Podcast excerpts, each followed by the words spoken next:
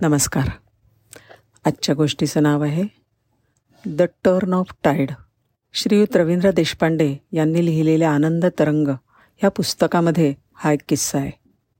ते लिहितात Arthur Gordon या लेखकानं त्याच्या व्यक्तिगत अनुभवावर आधारित द टर्न ऑफ टाईड नावाची एक सुंदर कथा लिहिली आहे. त्याचं असं झालं की गॉर्डन यांच्या जीवनामध्ये एकदा खूप निराशेचा कालखंड आला. शेवटी त्यांना वैद्यकीय मदत घ्यावी लागली. शारीरिक दृष्टीने तंदुरुस्त असूनसुद्धा त्यांच्यावर ही परिस्थिती आली हे बघितल्यावर त्यांच्यावर उपचार करणारे डॉक्टर म्हणले हे पहा मी तुमच्यावर उपचार करायला तयार आहे आणि तुम्ही बरे व्हाल ह्याची मी खात्री देतो. पण मी माझ्या पद्धतीने उपचार करणार. तसे घेण्याची तुमच्या मनाची तयारी बाकी हवी. गॉर्डन तयारच होते. गॉर्डनना चार चिठ्ठ्या डॉक्टरांनी दिल्या आणि ते म्हणले ह्या चार चिठ्ठ्या घेऊन सकाळी समुद्रावर जायचं. सोबत खाण्याकरता काहीतरी जरूर घेऊन जा. पण सोबत पुस्तक वर्तमानपत्र रेडिओ असं काही नको. दिवसभर कोणाशीही बोलायचं नाही.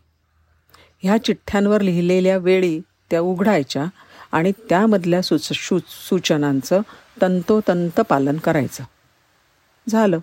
दुसऱ्या दिवशी सकाळी गॉर्डन बीचवर गेले. सकाळी नऊ वाजता त्यांनी एक चिठ्ठी उघडली.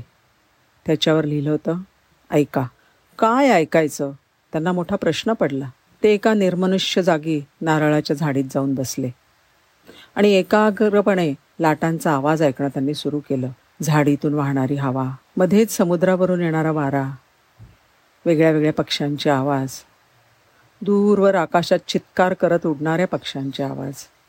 अशा कितीतरी गोष्टी त्यांना हळूहळू स्पष्टपणे ऐकायला यायला लागल्या.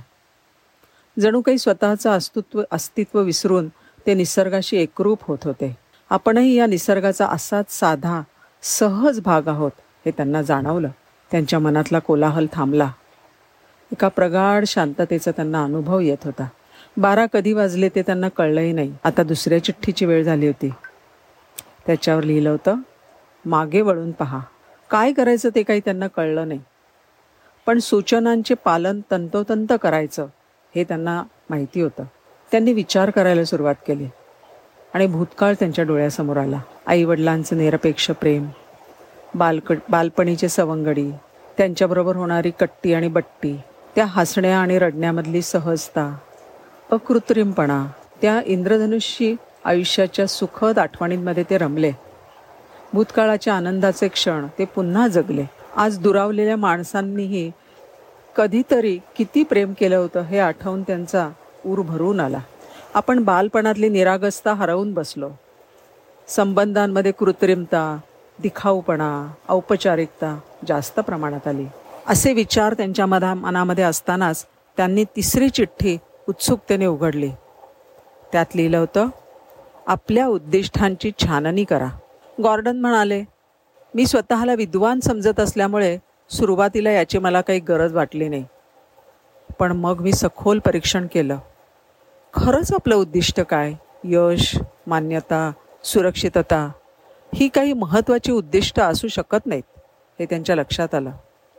आणि मनामध्ये आलं की उद्दिष्टांच्या बाबतीत स्पष्टता जर नसेल तर सगळंच चुकत जातं. संध्याकाळ होत आली होती. सूर्य अस्ताला जात होता आणि त्यांनी चौथी चिठ्ठी उघडली. त्यात लिहिलं होतं सगळ्या चिंता काळजा वाळूवर लिहून परत ये. त्यांनी एक शिंपला घेतला. आणि ओल्या वाळूवर सर्व चिंता सविस्तर लिहिल्या. आणि ते घरी जायला निघाले. समुद्राला भरती येत होती. त्यांनी मागे वळून पाहिलं. आणि एका लाटेने त्यांनी लिहिलेलं सगळं पुसलं गेलं. गॉर्डन म्हणतात त्या दिवशी माझा पुनर्जन्म झाला. धन्यवाद.